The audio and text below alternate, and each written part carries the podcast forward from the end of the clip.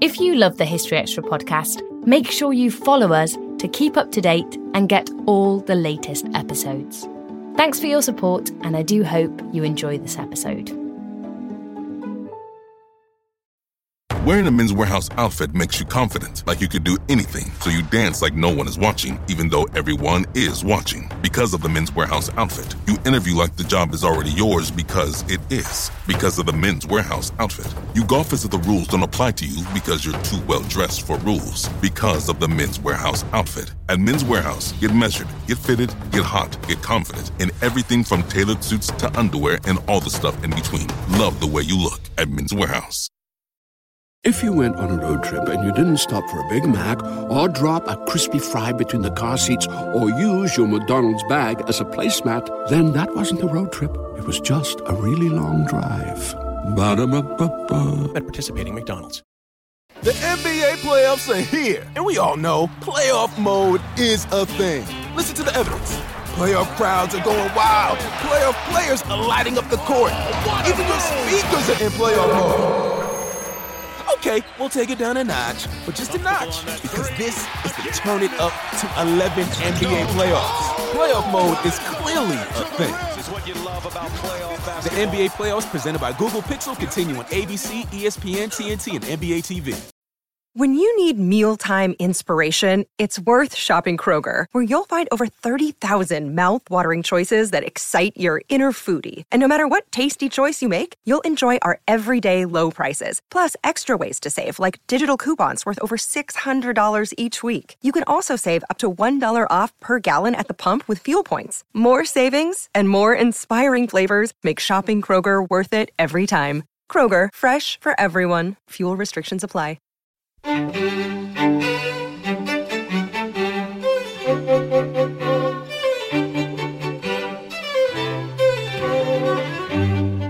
Hello, and welcome to the History Extra podcast from BBC History Magazine, Britain's best selling history magazine.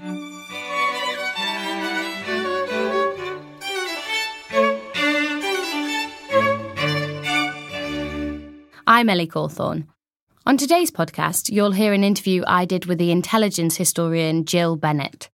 Gill was the chief historian of the Foreign Office for many years and is also the author of the book The Zinoviev Letter The Conspiracy That Never Dies. I spoke to Gill about the Zinoviev letter and how it triggered one of the biggest political scandals in 20th century Britain. So, Gill, just to um, help listeners into this topic, what exactly was the Zinoviev letter and why was it so significant? Right. Well, the Zinoviev letter is one of those things that a lot of people have heard of, but very few people actually know what it is. Very briefly, it was a letter supposedly written by Grigory Zinoviev, who was the head of the Comintern, which was the Bolshevik propaganda organization, in 1924, addressed to the Communist Party of Great Britain exhorting them to greater revolutionary effort. Now, Zinoviev was writing letters like this to communist parties all over the world all the time. So there was nothing very unusual about it in one sense. However, um, why it's been important and why it's still a subject of controversy is because of when it arrived.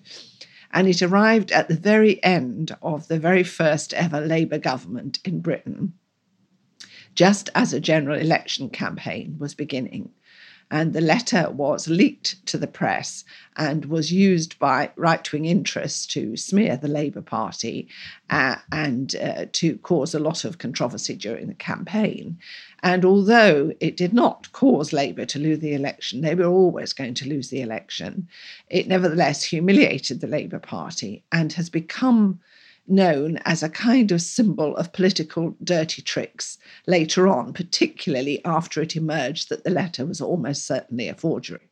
So, why was the letter um, so damaging to MacDonald's Labour government? Because the, it implied that the Labour government was in the in thrall to what they called the Reds in Moscow, as the Daily Mail put it. Now, in fact, Labour was very uh, anti communist. There was quite a row between the British Communist Party and Labour, but that's not the point. The point was that it gave the impression that the Labour government was receiving orders from Moscow uh, and that it, you know, th- this was sort of political interference. And so it was very damaging to Labour, uh, even though none of it was true.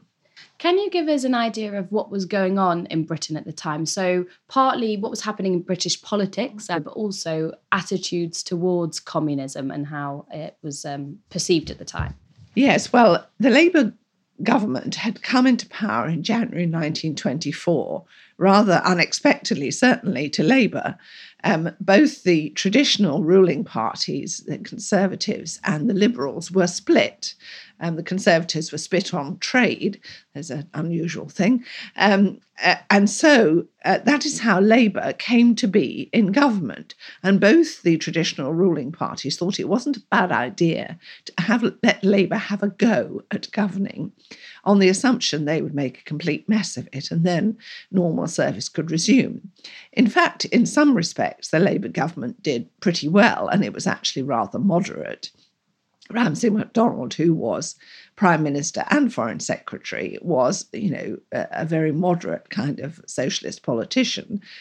So actually, they'd done particularly well in foreign policy. He had um, brokered a very important deal um, on European peace uh, and for uh, to do with reparations after the First World War. But what got Labour into trouble was the question of the Soviet Union. Now, you have to remember that in 1924, it's only seven years since the Bolshevik Revolution, the October Revolution, in, uh, which had uh, led to a Bolshevik government in Moscow.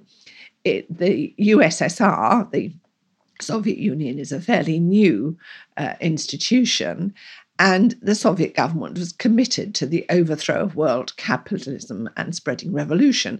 So it was pretty alarming to a lot of politicians of other uh, persuasions. Um, so, therefore, it was a, a, difficult sell, really, always going to be a difficult sell for Labour to normalise relations with the Soviet Union. But MacDonald felt that was the way to do it, not to treat them as kind of pariahs, but you needed to try and bring them into the sort of family of nations so that in the hope they might then behave better. And at the same time, the Bolsheviks, while trying to overthrow world capitalism, they also wanted to become a member of the family of nations from the point of view of finance and trade, and they wanted a loan. So the government, the Labour government, took power in January 24. From about April to August, there were Anglo Soviet negotiations, and draft treaties had been agreed, which were laid, uh, signed, but not taken through Parliament. And so then you come to the parliamentary recess in the summer of 1924. Now, uh, MacDonald also got himself into a lot of difficulties over a famous case called the Campbell case. I mean, without going into too much detail, this was to do with a man called J.R. Campbell, John Ross Campbell, who was a communist who wrote an article in the Workers' Weekly, essentially inciting the um, British armed forces to mutiny. And there was an outroar uh, about this. And first, the Labour government said they were going to prosecute Campbell for treason. They then there was a complete uproar in the Labour Party because it was all the same kind of thing they'd been saying anyway. So the government withdrew the prosecution, but it was all very clumsily handled and it undoubtedly damaged MacDonald and the Labour government. And it was because of the Campbell case um, that there was a vote of no confidence, uh, which they lost um, at the beginning of October. And so that's why there was a general election campaign. So it was a very sensitive time for this Zinoviev letter to be arriving in Britain. So when the letter was published in the Daily Mail just five days before the election, what was the public reaction? Well, of course, it's quite difficult to tell because the the newspapers who were reporting the reaction are the same ones. I mean, the press is much smaller then. There are only a, a small number, and they are largely Tory controlled. So, of course, they say public outroar, uproar. Uh, you know, people are scared. And in fact, after this, after the election um, itself, when, uh, I say, the Conservatives won it comprehensively, the Liberal vote collapsed. So Labour, in fact, polled a million more votes in that election than they had in the election that put them in power. But because the Conservatives were now you know, unified they were always going to win. But at the cabinet meeting after the election result, when the Labour ministers were discussing the result, they felt that people had been frightened by the publicity. But it's quite hard to tell how true that was, but it certainly had a major impact. You mentioned earlier something I find quite interesting that you said um, Labour was was never going to win, so it's not like it robbed them of a victory. So why did it have such an important impact on the Labour government and the way they perceive their own history? well, of course, that that's day? in a sense the fact that they were never going to win is is a judgment of hindsight. Though even at the time you could have you could have thought that, but in fact a lot of people in the Labour movement felt that it had robbed them of victory. And not just that, but it had damaged their reputation so that it was a lasting effect. When it became clear that it was almost certainly a forgery, that of course made everything worse. And for a long time, there were new revelations all the time with people saying, oh, it was so and so who forged it, or actually it was this particular person who leaked it, or it was so. And the other key factor about the letter, which is still often forgotten, really, is that there is no apparent original of this letter. The only text we have that is in any way authentic, as far as that is concerned, is the text that was sent to the London headquarters of the Secret Intelligence Service by their station in Riga. That's how this text came in um, on the 8th of October at 1924 there have been lots of other texts discovered in various places, but the general view seems to be that they are all retranslations of the first one that came in. But there's never been a bit of paper or an original. And in fact, of course, it came in in English. Um, the SIS headquarters asked their station in Riga to give them a, a, Russian text. Is there a Russian text? They said. Oh, yes, said Riga. And they sent them one, but it was it proved that that itself was only a translation into Russian of what they'd sent in English. So the whole thing was was very murky, and of course, Labour felt that this showed that the intelligence services um, were probably implicated in trying to stitch them up, and it fostered that feeling that the establishment, that is, whether it's the civil service or intelligence services, uh, were all out to get them and that feeling really persisted, particularly when the um, the letter kept being mentioned in successive elections. If ever there was a, a hint of any kind of um, chicanery or political dirty tricks, it was just like this novel, and that is still true now. It came up in the referendum campaign, um, the EU referendum. It came up in the 2017 general election, and I'm quite sure that when we have another general election, it will come up again you weigh up in the book some of the different candidates for who might have written the Zinoviev letter. Could you run us through a couple of them and, and how viable you think they are as? Well, it, it is frustrating. I mean, I've been looking at the Zinoviev letter now for well over 40 years, and it is frustrating not to be absolutely sure, but that's just the nature of the evidence. I think there are various candidates. I, I think it's unlikely um, not impossible, but unlikely that that that um, for example, that the SIS, the Secret Intelligence Service, actually commissioned a forgery. I think it is possible that individual members of the intelligence community may have known it was a fake, but nevertheless let it go on its way. But it's impossible to prove that. There are various theories. Um, one is that, in fact, of course, it, it technically could have been genuine. Zinoviev himself said, Well, no, I didn't write it, but it looks like one of mine, and I would have signed it if you'd given it to me. But there are a number of reasons why it is unlikely to be have been genuine.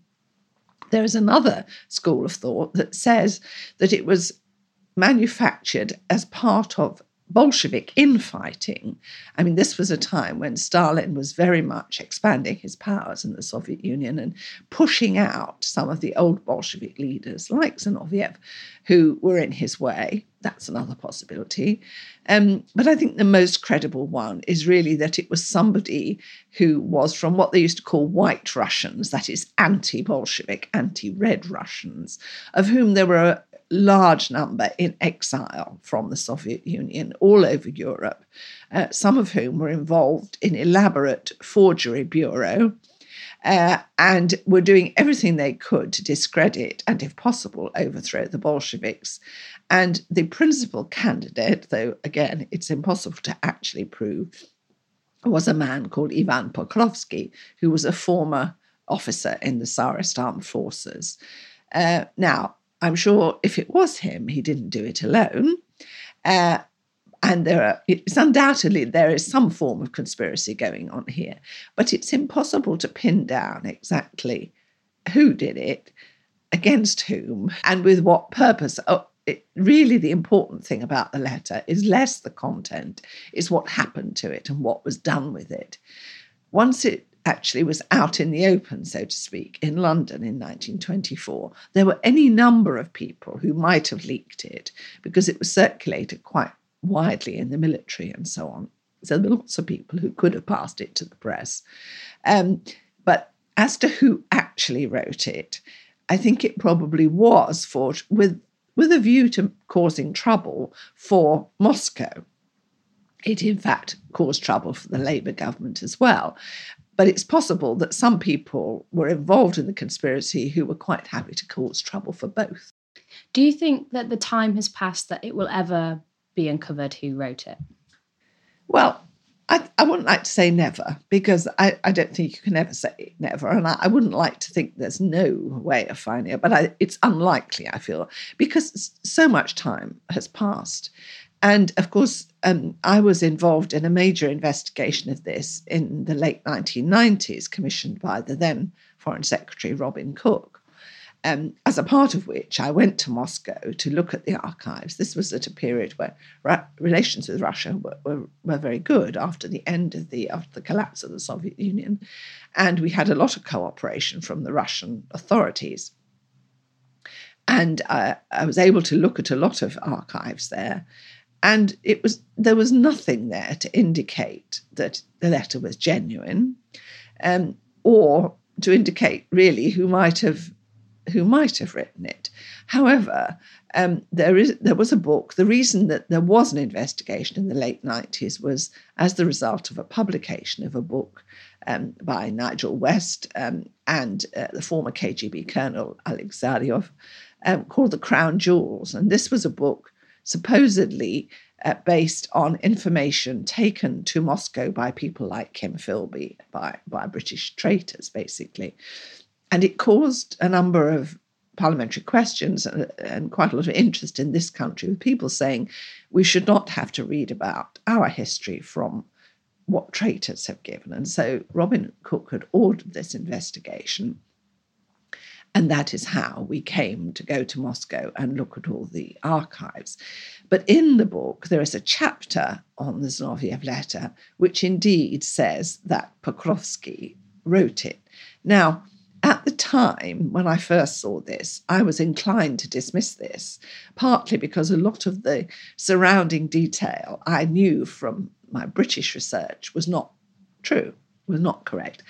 I think now I was too quick to throw out the baby with the bathwater here, and that Pokrovsky, I can't prove it was actually him, but he's as good a choice as any in that circle of white Russian kind of agent provocateur, people causing difficulties. But it is, I'm not sure that we're ever going to know everything about it. It is impossible ever to disprove conspiracy theories. I mean, one thing, as an official historian working for the government, you deal with conspiracy theories all the time because part of your job is always to try and say, you know, to kind of debunk them or to try and find out what the basis of them is.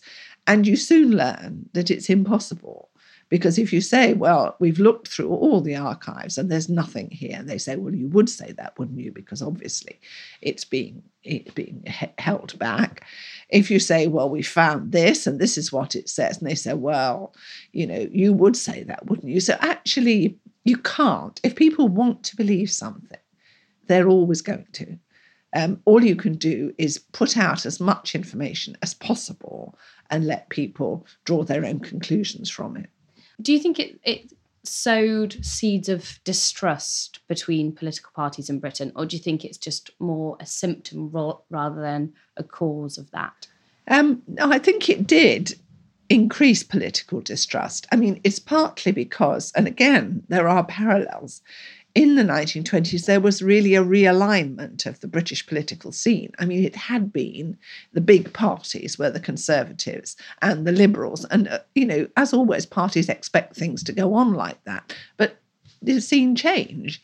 And the Labour Party, which had only come into existence in 1900, is then the second biggest player after 1924, after that election. And that's a whole, you know, so there is going to be distrust um, and, and worry and shifting loyalties in that kind of situation. And I think, you know, there are obviously parallels with that, not just now, but at other times in between.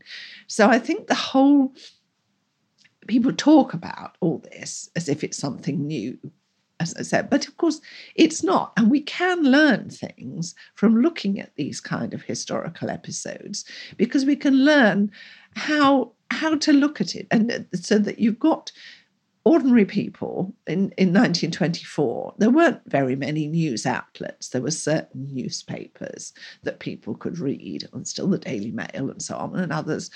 Um, that you can't believe everything you see, uh, everything you're told. That was true in the 1920s. It's even more true now when there are multiple channels for people to receive their information.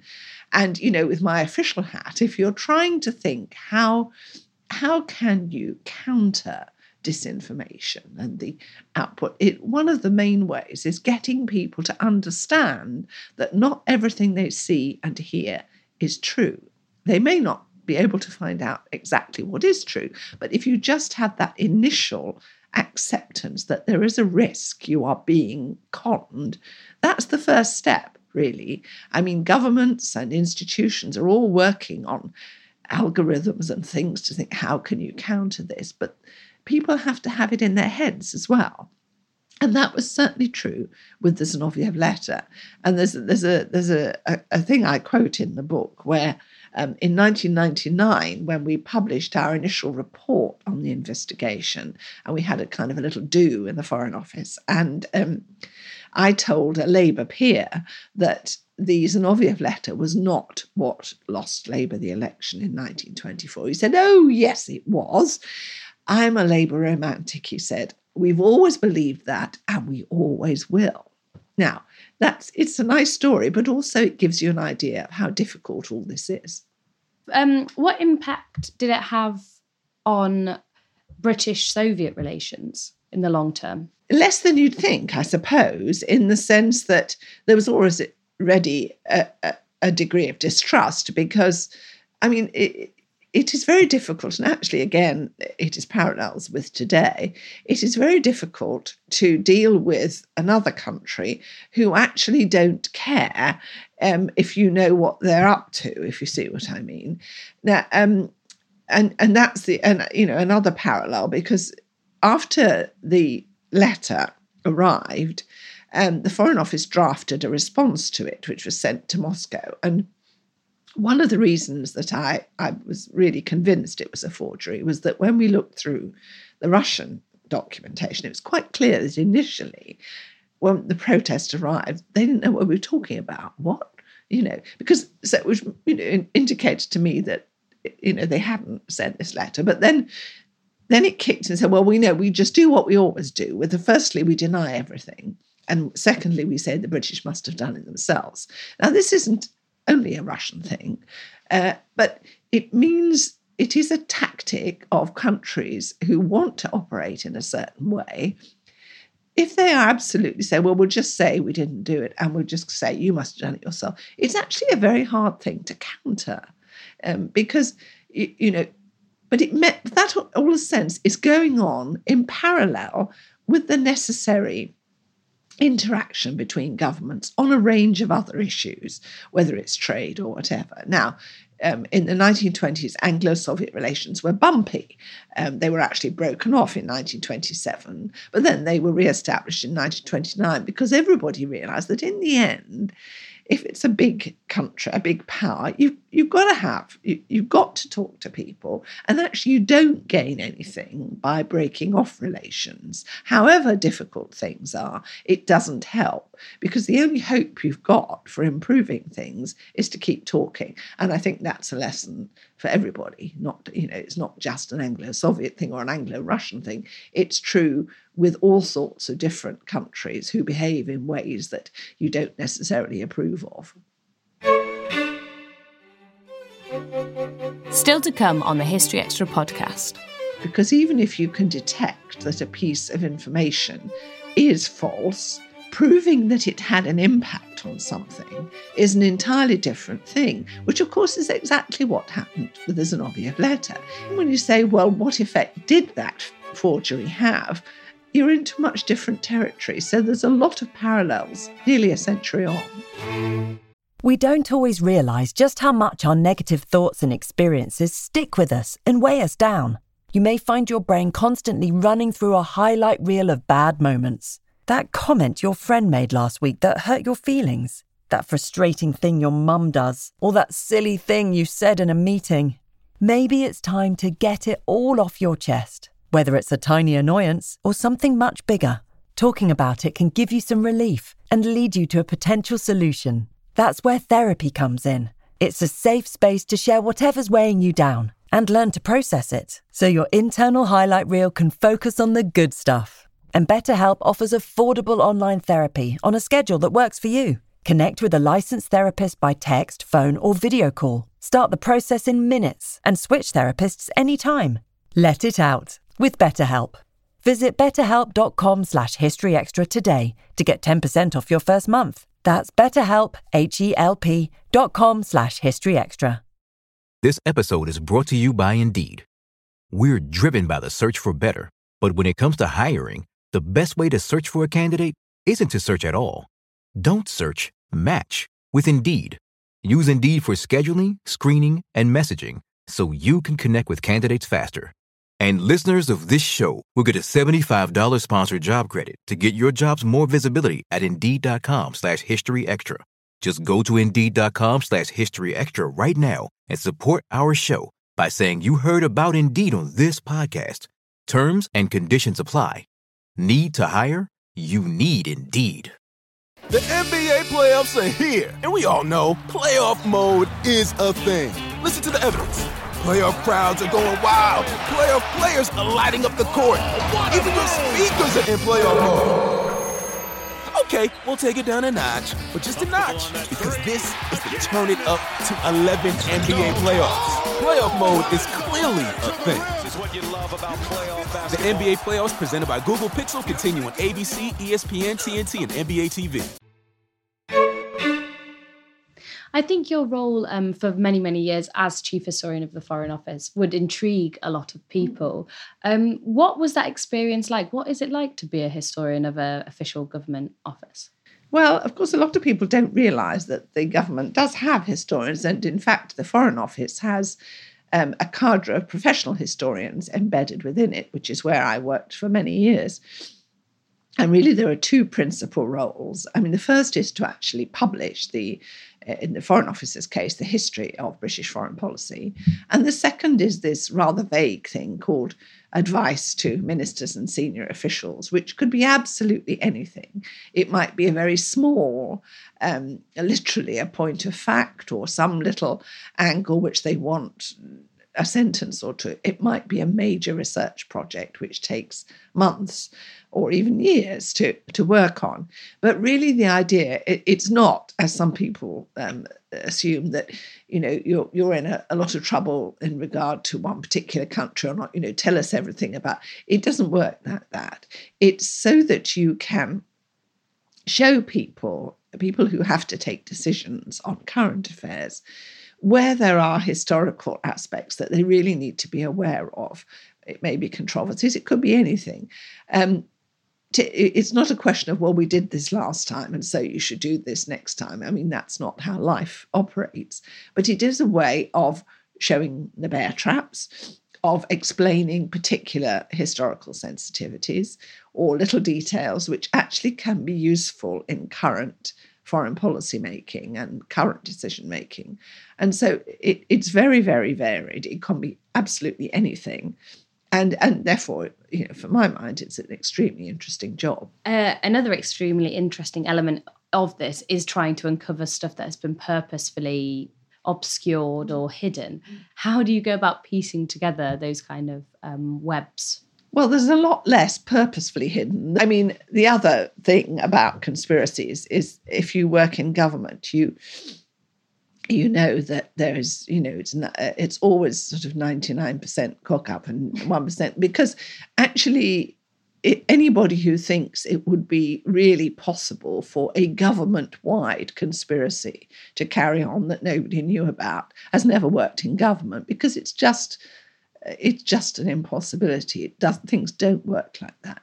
Sometimes, um, hope, obviously, people hope that certain information might not see the light of day, but in practice, it nearly always does. More likely, things are in the wrong place, or in a cupboard, or somewhere. Um, quite often, it's really a question of looking in a lot of different places to try to piece together a picture uh, because things do get lost. Papers get lost in, in, in, the, in the paper age, know, and of course it's, it's even more difficult in many ways in the digital age. Things do get lost and obscured, or different copies are in different places. And if you have to do an investigation like this, that is that is where the work lies. It's not saying who's trying to keep this hidden. It's where can we find all the bits and try to assemble them in a way that makes some kind of sense. We've spoken a bit about the afterlife of the Zinoviev letter, but I wonder whether we could just return to that for a second. I'm just thinking, why why do you think that it continues to kind of rear its head, and what makes it still interesting or relevant or um, pertinent to look at today? Well, I think there are two aspects to that. I mean, one is certainly the political one, um, this question of interference in elections, and the fact that if any political party is out of power for a long time, um, when they come back into power, there is they haven't got um, an ongoing relationship with you know with the civil service, with the intelligence agencies, so on, and that's uh, always been particularly true for Labour, where there has always been an ingrained suspicion of what they called the establishment.